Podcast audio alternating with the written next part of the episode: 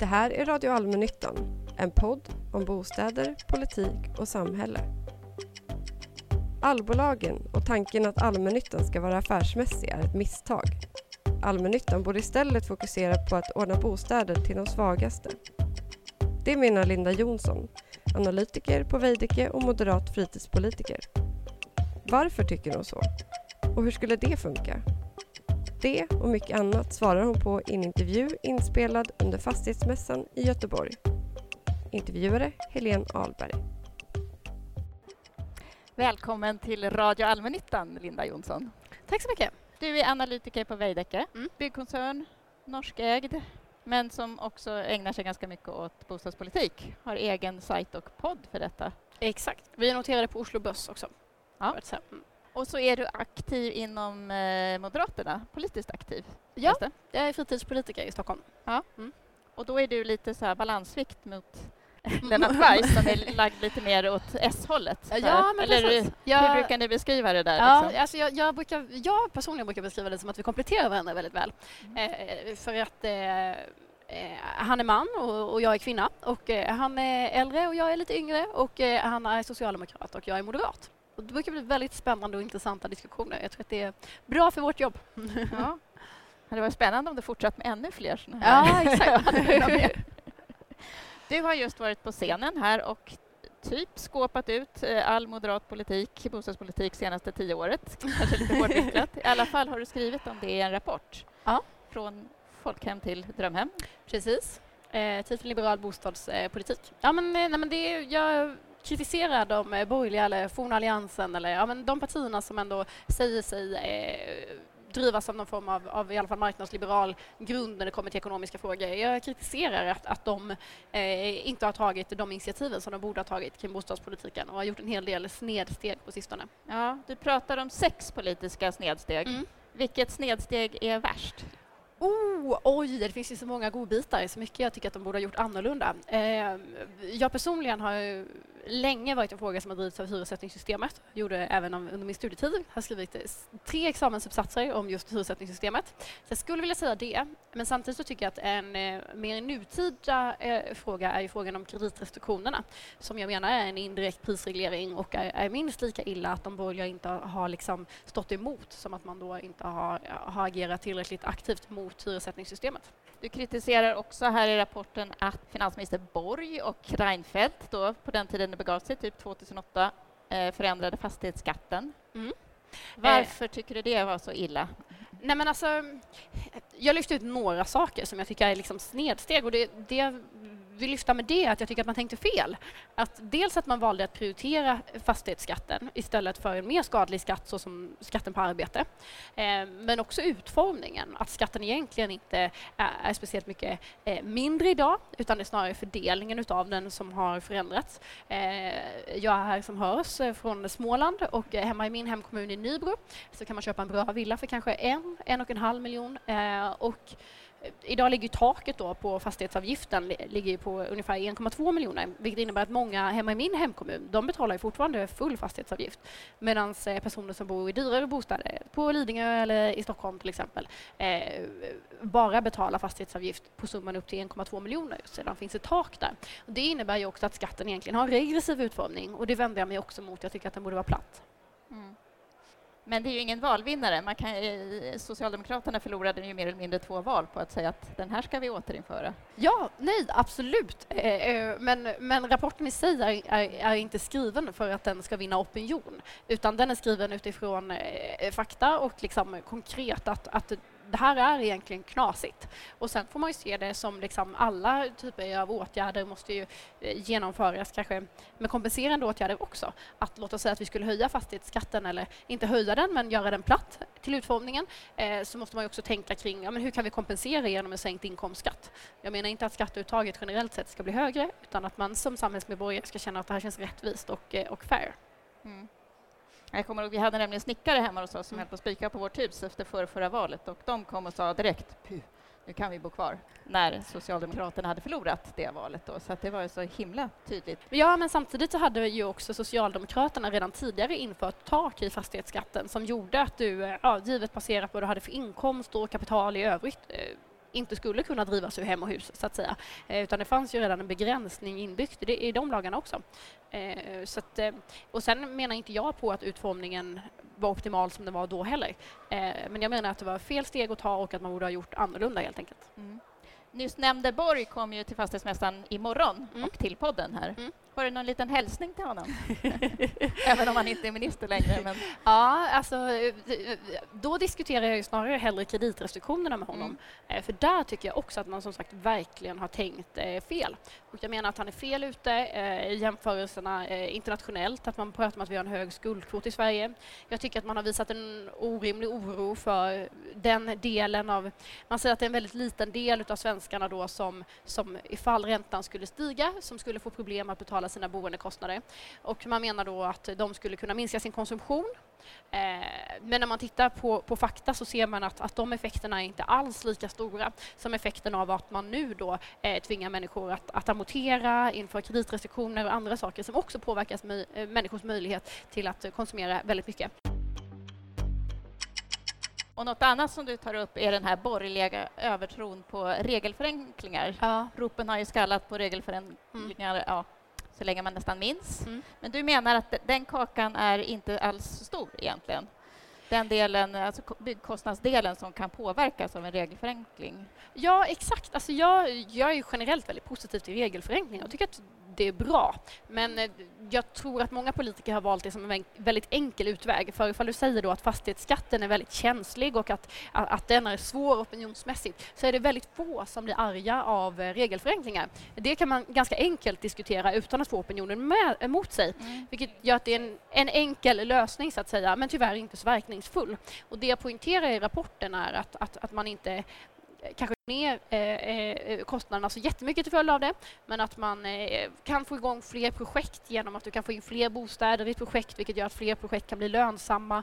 På det sättet kanske indirekt sänka priserna lite, men att det samtidigt då inte löser utmaningarna för de som har det absolut svårast på bostadsmarknaden, utan att det blir en mer marginell företeelse. Så att jag vill ge en liksom, brasklapp till politikerna att det räcker inte att bara prata om regelförenklingar. För att få billigare byggande? Nej, men för att lösa bostadsmarknadens utmaningar, för de är så mycket större än så och de finns i helt andra typer av grupper som inte i grunden är självförsörjande och inte kommer kunna efterfråga en bostad även om den får då ett något lägre pris. Men har du räknat, kan man eh, säga någonting, för det, jag blev lite nyfiken på det, mm. om man liksom lägger ihop produktionskostnad, byggkostnad, ungefär hur stor är den andelen som ens är påverkbar av regler eller regelförenklingar? Nej, alltså jag kan inte sådär rakt eh, ut nu säga hur stor del det är, men bland annat kan man säga att så här, mark är 20-30 procent, du har moms 15 procent, du har en väldigt stor andel som är lönekostnader, vi har väldigt högt löneläge i Sverige eh, och de kostnaderna är ju de samma oavsett mm. hur mycket bostäder du bygger på den marken. Och byggmaterial. Ja, ja men, ja och, och det du då kan göra där du kan få en lönsamhet i, i eh, förändrade byggregler är snarare att du kan få in fler bostäder i samma projekt. Eh, och det jag lyfter fram då är ett eh, exempel från ett utvecklingsprojekt i, i Nacka där man har gjort undantag från, eh, man har mätt bullernivån på utsidan av fasaden istället för inuti. Man har gjort samtliga lägenheter vad man kallar besökstillgängliga men endast var femte lägenhet fullt tillgänglig. Eh, och sen har man därtill gjort avsteg från dagsljus i kök. Eh, och på det sättet har man kunnat få in då 40 procent fler lägenheter och sänkt produktionskostnaden per lägenhet med 20 procent. Men det är mer för att du då har kunnat ta alla de fasta utgifterna och dela dem på fler lägenheter. Liksom. Du kommer också in lite grann, du säger att Sverige har i princip avvecklat den generella bostadspolitiken utan att ersätta den med något nytt. Allmännyttan är stukad, affärsmässig, det behövs behovsprövning. Hur tänker du där? Nej, men alltså, eh, socialdemokratin har styrt Sverige och varit väldigt dominerande under väldigt lång tid. Eh, och under den tiden så, så har man försökt med en rad olika saker. Man har subventionerat bostäder, man har byggt upp allmännyttan, man har eh, ja, testat det mesta så att säga, men man har fortfarande inte lyckats. Eh, och där menar jag att det också har begåtts en del misstag, bland annat till exempel när man eh, valde till följd av EUs konkurrensregler då att, att införa allbolagen och det här med att affärsmässigheten då kring allmännyttan. Jag menar att man istället borde ha gått mot att allmännyttan eh, skulle vända sig mot de som har störst behov. Och jag menar att vi har en stor grupp i samhället som har eh, större behov än andra utav bostäder och där tror jag att vi behöver fokusera mer på den gruppen. Och då tänker du med den Kockska utredningen då 2008, om man, om man hade gått på ett annat spår då och sagt mm. att för att göra EU glada, vi kör inkomsttak. Eh, då kan vi subventionera eh, allmännyttan eh, hur mycket vi vill. Men hur stor skulle allmännyttan i så fall vara? Nu är det 800 000 lägenheter, då skulle det bli en smal liten särnytta. Liksom. Ja, men det beror på hur, hur stort behovet är, så att säga. Det skulle ju styra det. Så det, absolut, den kanske skulle bli mindre. Eh, och jag ser inget eh, problem i det, så att säga. Kan man ha en generell bostadspolitik och liksom social housing parallellt samtidigt? Eller någon form av social sektor med inkomsttak? Alltså det här med generell bostadspolitik tycker jag det är ett svårt begrepp. Mm, alltså jag vet inte allmänt varför, begrepp. Ja, jag, jag, vet inte varför vi ska liksom ha en generell eller det beror på hur man lägger bostadspolitik då. Alltså en generell bostadspolitik riktad mot alla. Ja, vi har till exempel planmonopol, vi har eh, eh ja, men olika typer av byggregler, varav en del såklart är nödvändiga. Räknar man det som bostadspolitik, ja men då är det klart att den ska vara generell och riktad mot alla. Men om vi pratar att man ska ha speciella, liksom, att vi ska ha stödinsatser och att man på olika sätt ska stötta hushåll och ska stötta generellt, då tycker jag att det är fel. Så bostadspolitik som fungerar eh, och behövs för att se till att marknaden funkar, det behövs ju generellt, men det behövs inte stödinsatser som riktar sig till samhället i stort. Din, eh, du skulle ju egentligen här då prata om något som heter social housing här för att stanna. Mm. du jobbar med en rapport om hemlöshet. Mm. Vad är din definition på social housing? Social housing är ju behovsprövat boende. Alltså ett boende som du har för att du har behov, helt enkelt. Alltså ett större behov än någon annan, så att säga sociala kontrakt kommer in under social housing i din liksom, Absolut, absolut. Definition. Det är ju verkligen definitionen av behovsprövat. Du kan inte få en bostad eh, på den ordinarie bostadsmarknaden. Du vänder dig till socialförvaltningen och får genom dem då hyra en bostad i andra hand. Någonting som är dels väldigt utbrett i Sverige, som verkligen majoriteten av de svenska kommunerna är ett, ett verktyg som de använder sig av, men också någonting som har ökat eh, väldigt dramatiskt de senaste åren och antalet sociala kontrakt blir allt fler. Och där tycker jag att det finns ett stort behov av att eh, utveckla utveckla den modellen och se hur man kan systematisera den och lära av olika kommuner och, och, få till ett bra system kring det. Så att säga. Boverket tycker att det är missvisande att kalla sociala kontrakt för social housing för att man menar att det är en snäv sektor. Det här är tillfälligt boende, andrahandsboende för en ganska utsatt grupp. Men en social sektor ska egentligen definitionsmässigt inte vara en, till en snäv grupp med tillfälligt boende. Men du håller inte med om deras Nej, och det där beror lite på vem du frågar på Boverket. Alltså, ifall du ja, kollar på deras, deras hems officiella... Nej, på deras hemsida linje. står ju att ja, men det är ett behovsprövat boende, men att det finns väldigt många olika versioner av social housing. Eh, många tänker social housing som liksom enskilda fastigheter där det bara bor människor med sociala utmaningar. Men också det har vi ju faktiskt i Sverige idag. Vi har ju en stiftelse i Stockholm till exempel som heter SOIS som ligger under staden som de har haft eh, ja, sedan 60-talet eh, som har hela eh, fastigheter som är blockförhyrda där det bor människor med sociala behov. Det som jag tycker är problemet i Sverige idag är att vi pratar alldeles för lite om detta och det tror jag gör att vi går miste om många väldigt bra lösningar som jag tror både skulle kunna gynna de här individerna men också kunna vara eh, mer kostnadseffektiva än, än så som systemet ser ut idag. Vad är en bra lösning då, menar du? Nej, men det är också väldigt individberoende. Alltså såklart. Man måste ju ta hänsyn till vilka förutsättningar eh, har, just det här hushållet. Varför har det här hushållet hamnat i hemlöshet eller varför riskerar de att göra det? Eh, men, men, jag tror att vi behöver ha ett system där man, där man liksom verkligen förtydligar kring hur det här med sociala kontrakt fungerar. Eh, idag är det som sagt ganska mycket ad hoc-lösningar. De heter olika saker i olika kommuner och innebär olika saker. Eh, men hur de ska fördelas och, och, hur man ska få tag på bostäder till sociala kontrakt. För det är ju också en stor utmaning idag för kommunerna. I och med att kommunala bostadsbolagen ska agera affärsmässigt så har de inte eh, möjlighet att bidra med hur mycket bostäder som helst.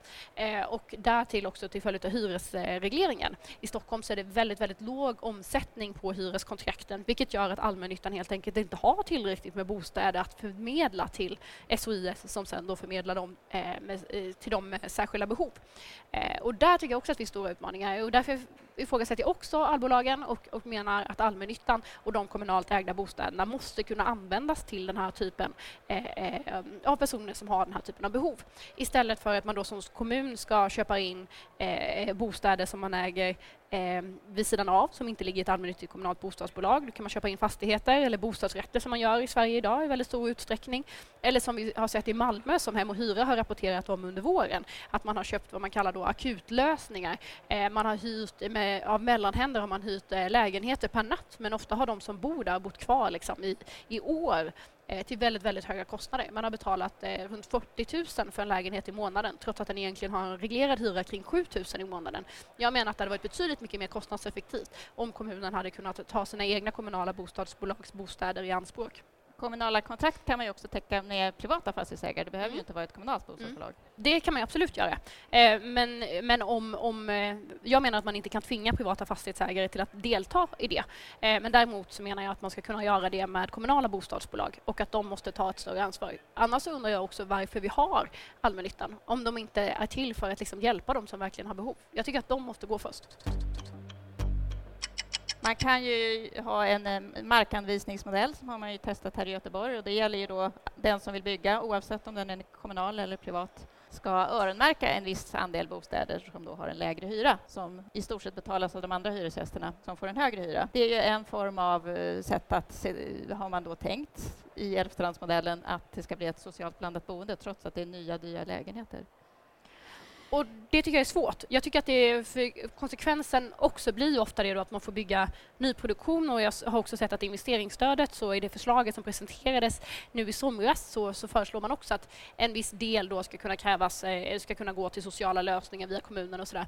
Det finns en stor problematik i det tycker jag, att man då tar de här dyraste lägenheterna och menar att just de ska användas till personer med särskilda behov. Jag menar att man också måste få tillgång till det befintliga beståndet, om än det är bra att man kanske också kompletterar med nyproduktion. Men då framför allt så menar jag att, att det är utav de kommunala bostadsbolagen man ska kunna kräva det och inte främst utav de privata.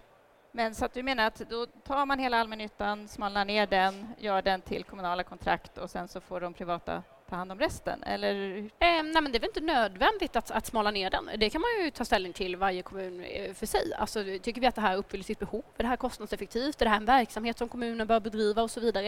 Eh, det kan man ta ställning till själv. Men däremot så menar jag på att kommunerna eh, borde ha möjlighet att, att ta de kommunalt ägda bostäderna i anspråk i första hand till de som har mest behov. Och vad, vad är nackdelen med att säga att även privata ska lämna lägenheter till kommunala kontrakt till exempel? Så det handlar ju mest om min ideologiska läggning, att jag är liberalt lagd och jag tycker inte att man ska tvinga privata fastighetsägare att ge sig in i den typen av saker. Sen så kan man ju eh, av, för att man själv vill eller är intresserad eh, välja att upplåta, eller för att det är affärsmässigt helt enkelt, eh, precis som allmännyttan idag eh, eh ska tänka när de upplåter bostäder till kommunen, att man, att man vill bidra. Men jag tycker att det är en märklig policy att man ska tvinga fastighetsägare och privata företag att bidra på det sättet när det är någonting som, som man skulle kunna eh, lösa själv då genom eh, kommunen. För det finns ju tankar om att, att sådana här kommunala kontrakt de ska vara tillfälliga. Man har, det har funnits förslag om att de ska finnas max 18 månader. Sköter man sig, då får man den lägenheten permanent, så att säga. Ja, det är olika i, i olika kommuner exakt hur det fungerar. Ja. Dels hur länge man får bo kvar, om man har möjlighet att ta över och så Men vidare. vore det en bra modell? Ja, men det beror väl också lite på. Men ja, ifall man gör ett sådant system där man tänker att, ja, men att det ska vara liksom en utslussning på det sättet och att det är behovsprövat, ja, då kanske man skulle kunna tänka sig det. Man får bo kvar en viss tid och när man märker att man kan klara det själv så kan man testa med först hyresgarantier som man jobbar mycket med idag och, och, och klarar man det då så, så kan man få ta över kontraktet helt har du speciella lägenheter där det alltid är kommunala kontrakt, har du hela hus, då har du ju stigma-problemet, så att säga. Nej, Man fast, vet att fast, den går in som i den porten. fast, Han klarar sig inte själv. det där tycker jag... ja, eh, Till att börja med så vill jag eh, säga att, eh, att jag tycker att det- mest fördelaktiga just som finns med den svenska formen av social housing som vi redan har då, det här med de sociala kontrakten. Det om som man köper den definitionen. Ja, eh, men det är väldigt bra på det sättet att det ofta är på olika platser och att där den lägenheten är det nu, sen är det en annan lägenhet där det flyttar in någon som har något särskilt behov och så vidare. Det tycker jag är positivt. Men man ska också komma ihåg, jag tycker att det är märkligt, alltså de svenska miljonprogrammen har liksom samma typ av problematik som man ofta kritiserar kring när man ser andra typer av social housing-projekt i Storbritannien eller vad det är man jämför med som man tycker är, nej men det här är inte bra, det här fungerar inte, social housing fungerar inte. Men många av miljonprogramsområden där allmännyttan ofta är dominerande i Sverige idag ser ut på ungefär liknande sätt. Och jag menar att det finns ett, i så fall ett stigma kring det också. Sen som sagt så förespråkar inte jag en modell där vi ska ha enskilda fastigheter med bara sociala kontrakt utan jag tycker det är positivt när de, eh, när de finns i olika delar av beståndet och där de varierar vilken lägenhet det är och vilken fastighet och så vidare. Allmännyttan är ju förvisso inte bara miljonprogram utan det är själva poängen att alla ska kunna bo i allmännyttan och det finns centralt, det finns Mm. eh, långt ut, det finns mittemellan, det finns... Men en, men en väldigt stor del utgörs ju av allmännyttan, eller utav miljonprogrammet och framförallt så kan man ju säga att miljonprogrammet så är ju ofta allmännyttan väldigt dominerande. Är det bra då? Ska man släppa in fler privata aktörer i... Det har man ju gjort i ganska många miljonprogramsområden också. Ja, men verkligen. Absolut. Om det finns privata aktörer som vill engagera sig i det och kan göra det uppdraget på ett bra sätt så ser inte jag varför kommunen ska göra det. Gud vad jag varit radikal nu känner jag. eh, ja, nej men absolut, men det är min personliga åsikt. Varför pratar alla om vinmodellen nu? Det är ju en annan en variant på social housing. Ja, det Även de undrar inte jag kallar det- också Även faktiskt. om de inte kallar dem själva. Men där är ju... Är det social housing om typ 80 procent av invånarna klarar inkomsttaket, så att säga. Där kan ju nästan alla bo i denna Om jag ska hålla mig till min snäva definition då att det är behovsprövat boende så ja, då får man väl säga att, att det är social housing. Eh, men sen är jag kritisk till systemet i Wien och tycker inte att det är så jättemycket att inspireras av. För att... Nej, men alltså, dels är det ett väldigt kostsamt system där man betalar typ 1 av BNP eh, per år till att upprätthålla det. Ehm, men att kallhyran som ofta lyfts fram i, i media och sådär, att den är låg i Wien innebär ju inte att boendekostnaden är låg. Eh, eh, utan istället då så betalar man ju sitt boende via skattesedeln i mycket större utsträckning och därtill ska vi komma ihåg att de lägenheter som är billiga har väldigt, väldigt låg boendestandard. Eh, och därtill då så, så blir det lite en konsekvens att du har liksom så här 40 procent som är inneboende eller på något sätt bor hos det offentliga. Och eh, som liberal eh, så, så tycker jag ju att, att det inte är önskvärt. Utan jag hade ju hellre önskat att, att man får större möjlighet att äga sitt eget boende. Men på något sätt när man har en så stor skattefinansierad del med social housing så, så tvingar det ju helt enkelt in väldigt många medborgare i det som då inte får välja hur de vill bo. Och därtill så kan vi se att i Sverige till exempel så vill ju absolut majoriteten, 70 procent av svenskarna äger redan sin bostad och av de som hyr så vill ju 60 procent allra helst ändå äga sin bostad. Så att det känns också märkligt att bygga upp ett stort system som omfattar så stor del av samhället som då 80 procent av samhället ska kunna bo i trots att de som faktiskt bor i Sverige idag helst vill äga. Men det är ju kanske för att det ser ut som det gör just nu. Skulle det se ut som i Wien kanske alla skulle vilja bo i de lägenheterna som är både billiga och snygga, ganska många, även om det finns problem, typ att man kanske inte har råd att renovera, stamrenovera. Ja, fast de billiga lägenheterna har kamin och inte rinnande vatten. Liksom. Det är lite på den nivån. Sen finns det ju en del nyproduktion då som man säger är billig, men det är ju någon form av, av liksom, eh, bostadsrätt där du måste gå in med eget kapital som du får låna av kommunen, eh, som du inte sen eh, eh får tillbaka när du säljer och du har dessutom inte rättighet att, att, att påverka din situation i det här boendet på samma sätt som du har i svenska bostadsrättsföreningar. Eh, du har inte samma möjlighet att påverka ekonomin i boendet och så vidare. Så att det är väldigt konstiga lösningar och det är svårt att jämföra de här hyrorna som man har blåst upp i media rakt av med svenska förutsättningar. Och staden går in med ganska mycket pengar också. Det är inte bara staten som är Nej, båda delarna. Så det är som sagt, det är inte billigt att bo i Wien om man jämför med hur mycket de också betalar via skattesedeln för sitt boende och dessutom då låg kvalitet på bostäderna. Du tvingas dessutom i stor utsträckning eh, pushas du till att bo i hyresrätt trots att många egentligen kanske skulle vilja äga. Kooperativ då? Byggkooperativ? Eller varför har inte det slagit igenom i Sverige? Det är ganska stort i Tyskland till exempel. Olika slags bygggemenskaper. I Sverige har vi det delvis, fast inte så... Ja, vi har SKB i Stockholm som är en slags kooperativ. Du går in med en andel. Du har, kan inte liksom tjäna pengar på det. Mm. Men den, har, den är, finns inte så mycket i övriga landet. Nej, men jag har inget emot den här typen av liksom, eh, verksamhet. Och det är väl kul med, med varierat och sådär, så länge det kan bära sig själv rent kostnadsmässigt och vara attraktivt så att säga, så att man själv kan få det att gå, gå runt. Och eh, om de inte får det att bli mer attraktivt och fungerar bättre så har jag svårt att se varför man ska... Eller ja, det, det är inte en, här, en fråga som driver mig att vi ska pusha fram och få fler bygggemenskaper om inte intresset för det finns. Jag ser inte att man skulle börja subventionera bygggemenskaper eller på något sätt liksom. Men för Veidekke är det bäst att bygga bostadsrätter. I Norge ju, har vi bosparande, det är Mm. mycket ägande på ett helt annan nivå än i Sverige. Är det något som man gärna skulle se från Veidekkes sida, att vi gick åt en norsk modell? Liksom? Nej, men alltså, vi, bygger ju, vi bygger ju både bostadsrätter eh, och det har vi ju egen bostadsutveckling av. Eh, men sen så har vi, bygger vi också hyresrätter på uppdrag av andra. Så att vi bygger ju båda delarna när det kommer till bostäder. Eh, det har jag ingen personlig eller liksom, värdering kring. Utan det är positivt och, och både bostadsrätter och hyresrätter behövs. Och, eh, och, och tror verkligen inte att jag är emot hyresrätter på något sätt. Det är en väldigt, väldigt viktig del av den svenska bostadsmarknaden och en förutsättning också för att eh, man snabbt ska kunna få fram bostäder. Framförallt för att den hade fungerat bättre hyresrättsmarknaden. För att man snabbt ska kunna få fram bostäder till eh, när man ska flytta eller man ska studera eller behöver ha tillfälligt boende någonstans. Då är det en väldigt, väldigt viktig eh, boendeform. fungerar lite som ett smörjmedel på bostadsmarknaden när den fungerar som bäst. Så det tycker jag är väldigt viktigt att, att vi såklart också bygger hyresrätter i, i, den, i den utsträckning som efterfrågan finns. Men ditt liberala hjärta klappar mest för det ägda? Av ideologiska skäl så tycker jag att det är fantastiskt när människor som, som vill också kan äga sin egna bostad. Det är något fint med det.